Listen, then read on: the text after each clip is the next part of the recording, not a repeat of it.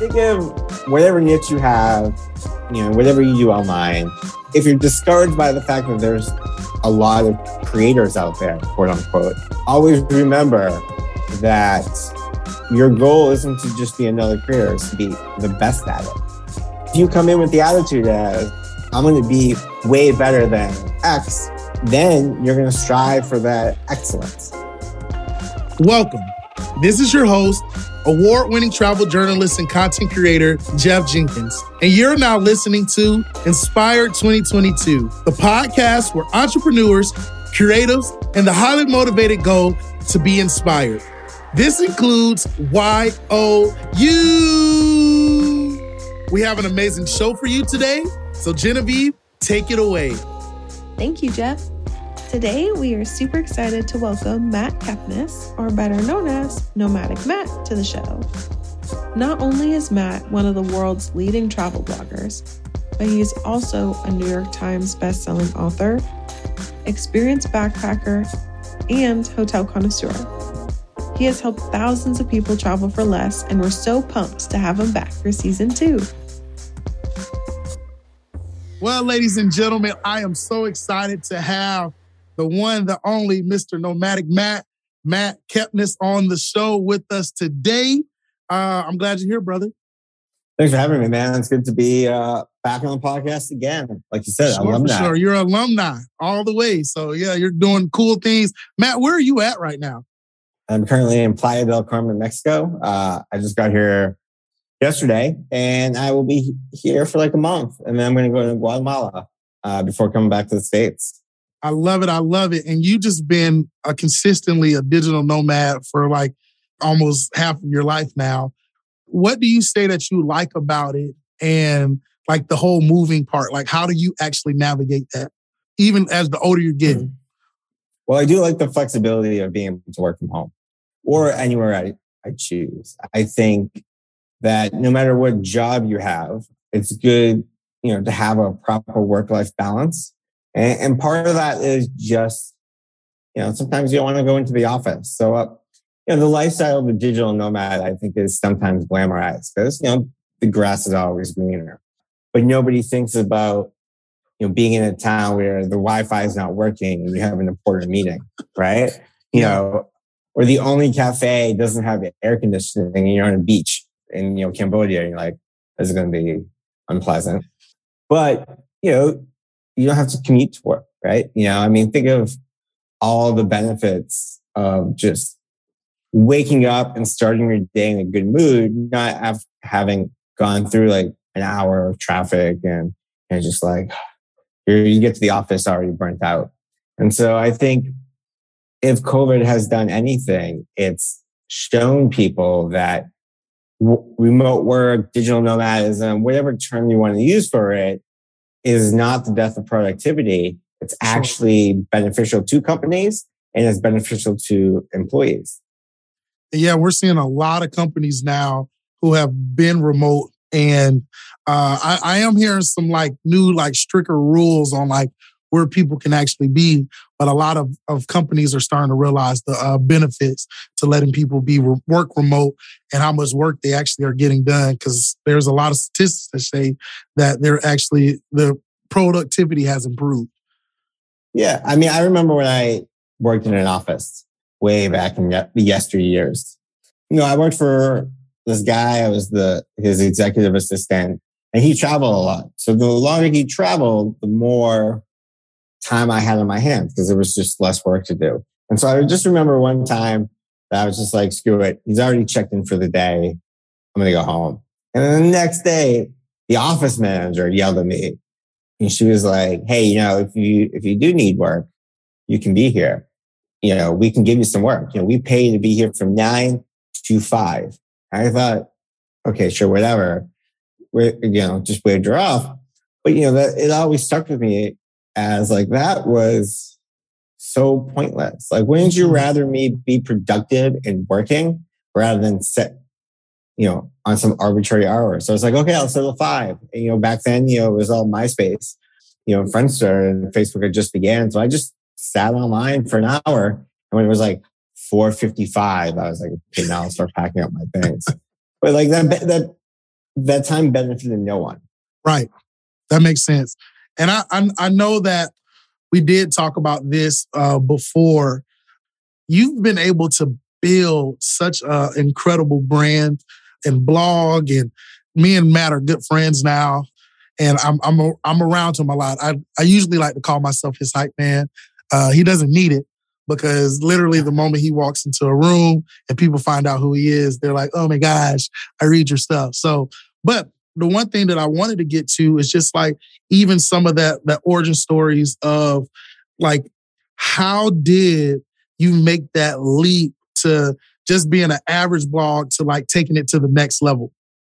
My superpower is being uh, I faked it till I made it. Uh, you know, I think how do you grow your website? You know, was so different back when I started but I think the one thing that rings true is that as a creator, there's always too much to do. Mm-hmm. And I think until you start outsourcing stuff and hiring somebody full time, I was going to feel like you're on this hamster wheel. Now that wasn't so bad. Like it was a lot more manageable, I should say. You know, back in 2010, when I when my blogs really started taking off, you know, 2012, 2013, when, you know, there was only like two social media networks, you know, mm-hmm. there, there wasn't so much going on online. And now that there are so many things you have to do, you know, there's so many channels and the idea of influencer marketing is actually a thing. It was not 10 years ago. You know, so now you have to deal with meetings and all this stuff that you didn't really have to worry about you know, when I started, you could just travel and kind of balance it all. You definitely need help. And I think the people who are most successful get help, either part time help, but definitely full time help because you can only do so much. And it sucks because you have to take that income hit, right? Mm-hmm. Like you have to go from making 100K to making, you know, maybe half that as you hire somebody full time. Sure. But, you know, that short term hit means now you have a lot more time to do one thing, which is grow your business. And as the CEO of a business, that's really all you should be thinking about, not answering emails. You know, uh, we have a lot of work, you know, on our team that every time they take a vacation, because uh, usually the whole team's out for the holidays and I'm not. So I, I do everything again. I learn a lot of stuff that we just don't need to do. And, wow. I'm, and I'm also thankful for the fact that there's a lot of busy work I just don't need to do anymore. You know, busy work is not what the head of the company should be doing. Head of the company should be on podcasts like this. They should be, you know, think developing strategy, thinking of how we grow readers and all that other jazz. And so, you know, I think one of the best ways to succeed is to get help. I love that. And that, that was something that we even talked about not too long ago. Yeah, I think you should get a full time person. And I and I will. Hopefully by time this podcast come out, uh, I, I have set for March. So y'all come holler at me, let me know in the comments or anything like that. Y'all check in to see if I actually got my full time person. But I committed to March. And for the moment, literally, Matt, and I didn't tell you this, the moment I actually committed to bringing on somebody full time, I don't know what happened. Like my something in my brain changed in the sense to where like I could just delegate. Like I just started thinking, and I already have two part-time people. Uh, but for some reason I could just delegate more. It, it was something about that, uh, hiring somebody full-time that made me realize, like, oh man, I should be giving people this. I should be taking stuff off of my plate. How do I take more off of my plate? And I know, like you just said, you just hit everything that I was thinking in my head. So that's really dope. And you're a total master of networking. So you being able to uh, have free time to be able to network, and you actually talked about that in our last interview as well. One question to you is how can you leverage the connections you have outside of your niche uh, to grow your own brand or business? Yeah, you want to be everyone's person, or however you identify with. You want to be everyone's person, right? Because think of it this way: there's tangential niches. You're traveling for overweight, you know, plus size travel, plus size travel. Come on, Discovery yep. Diaries, right? okay, well, like, what do plus size travelers also read, right? So maybe there's a magazine for plus size people. I have no idea, right? But if there is, I bet you they would love travel tips in that magazine. So why not pitch that magazine, which might have nothing to do with travel specifically, but is a magazine for plus size people. Plus size people like to travel. If so facto, they probably want travel tips in that magazine. So I pitch stuff like that. Finance. I'm always trying to pitch finance websites. Why? People who like to save money also like to save money on travel. So I want to be the guy they go to when they need a quote. When they're writing an article about budget travel tips, I want them to think of me first for the quotes. Because I sure. get you links, that gets you a promotion. And so I think too many times creators stick within their niche. And even if it's not their direct niche, I'm, you know, it could be their their field, right? Let's say you just stick to travel, right? Well, you're still, you know, not even thinking about the hundreds of hundreds and thousands of potential websites and creators and companies out there that kind of circle travel, but may not overlap in some perfect Venn diagram. Mm. And so, sort of like the universe, right? The universe is the only thing we can see, but science tells us that if we were further along, our view of the universe would be totally different because it'd be a whole section that would be there that we can't see from our position. And so thinking of it as like overlapping Venn diagrams of universes, if you move a little toward one universe or one part of our universe, and you start to discover that one website leads to another website that maybe you didn't even know that there's all these other plus size uh, magazines or websites or podcasts or YouTubers out there. And then boom, now you have a whole network of people to reach that you didn't wow. even know existed. Yeah, I love that. I love that. And it, they become channels. They become like yeah. your channels to be able to to expand and do more.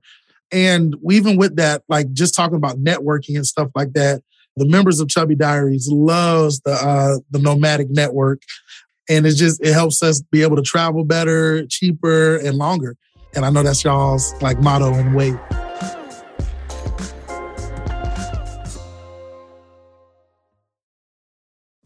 This episode is brought to you by the Cardia Advisory Group. Is your organization or brand struggling with how to attract, develop, and support culturally diverse teams? Perhaps you are the owner, tenured executive, or rising leader who wants to ensure equity and inclusion but have no idea what to do or where to start. At Cardia, they specialize in helping organizations create inclusively diverse spaces where people thrive. Cardia Advisory Group is a Black owned, woman of color led firm that prioritizes institutional transformation and individual activation. Change is both possible and sustainable when industry leaders are willing, equipped, and committed to a new future. Book your consultation today at cardiaaustin.com. Cardia Advisory Group engineering inclusively diverse cultures one leader at a time.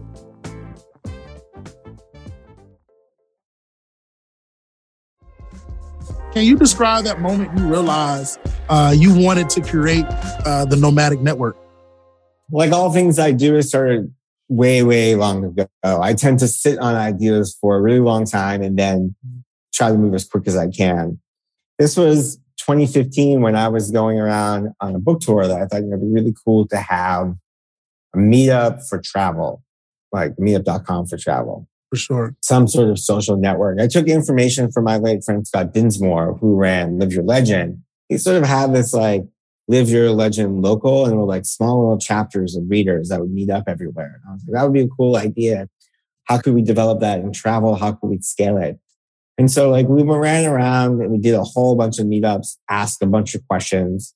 We did two trial runs and then I just put it on the back burner because we got really deep into TravelCon, didn't have the time for it.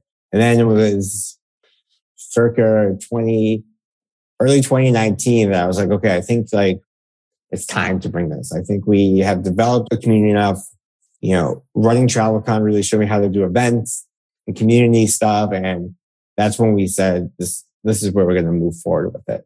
You know, because I think all of online creatorship is a fight against the algorithm. True. You know, it is a zero sum game. If I rank number one, you can't rank number one. And it doesn't matter if, you know, somebody reads four or five blogs and, and they tend to do, you know, we follow hundreds of creators. But if Facebook or Instagram changes their algorithm, you don't get to be seen as much, right? And, and you're always fighting this uphill battle. But events, people show up to events, in-person events. You have in-person events. People show up to them, right? It is a blue ocean, right? There's no algorithm. You know, there's, it's an email. People sign up or they don't sign up. Uh, there's not a lot of competition in the mm-hmm. event space the way there is, you know, for search. It requires a network, you know, you have your own creator thing in Austin you know, and then you can do Dallas and Houston. And, you know, you, you grow that way.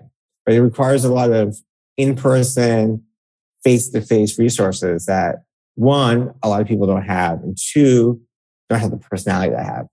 Right. So I am not as social as you are. You are like the happiest man, the most, like you can meet everybody.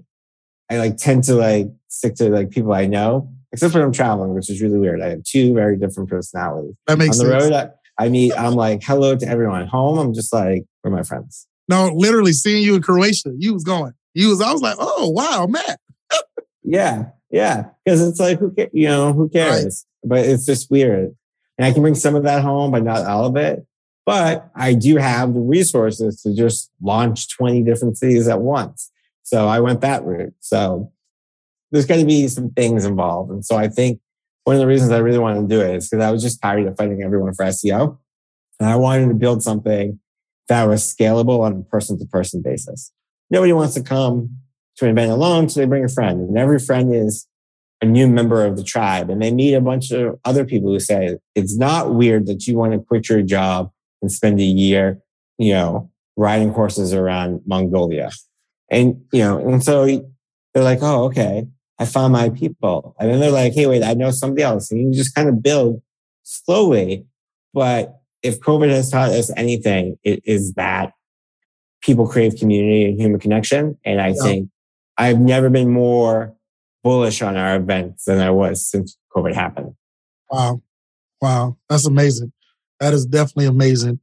And just just you continue to just uh, grow personally uh, as a business owner, as and, and, and within yourself as well. Uh, what mm-hmm. used to be one of your greatest weaknesses? Um, management. Mm. I'm not a people person when it comes to business. I'm very direct, and mm-hmm. so Erica, my uh, former assistant, now director of events, always kind of coaches me on how to like be a little bit more of a people person.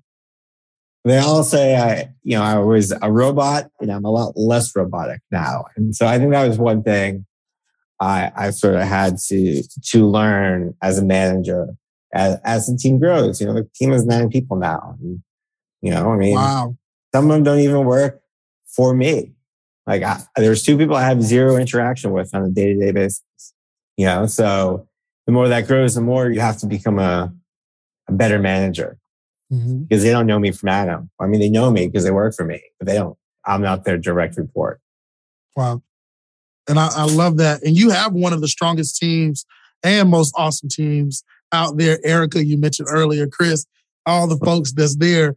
What advice do you have for building out an ultimate team uh, that can best help your business grow? You know, I'd say if you have two part time people like you do, make them one full time person. Mm. If you're getting someone half time, you're getting half their attention. And you want people who wake up every day and only think about your company. They mm-hmm. only think about their role and maximizing their responsibilities. You know, Erica, all she does is focus on, you know, growing our events, right? Chris does content, you know, and, and not having people have too many different functions because, okay, if you have a full time person, now you have 100% of their time. But if you're splitting up into 10 different things, well, only a tenth of their time is on each task. And so really like having a narrow scope in their role will really help them just be better at that role. And when it comes to hiring those people, I would also say search within your brand first because the people most excited to work for you and spread, you know, the gospel of your website are the people who read it and follow it already. They're mm-hmm. gonna they're already gonna know your brand. They're gonna know what it stands for. They're gonna know your content. You know, they're gonna be like very excited. You know, like yeah, I love this stuff. And when people love something, they want to share more of it. It's not just some random job they've found on LinkedIn. No, I love that. I love that. This has been awesome information. I really do love all of this. And just like last year, we asked two questions and we ask every guest that comes on this show. Uh, and so here goes the first question What are you inspired to do, be, have in 2022? Uh, what am I inspired to do? Be in Austin more and have a home and just kind of like a little bit more balance in my life. I love that. I love that. And then the last one is can you give some words of encouragement to our audience? Sure. Think of whatever niche you have, you know, whatever you do online, like the restaurant industry. There are a lot of restaurants in the world. Most of them are terrible.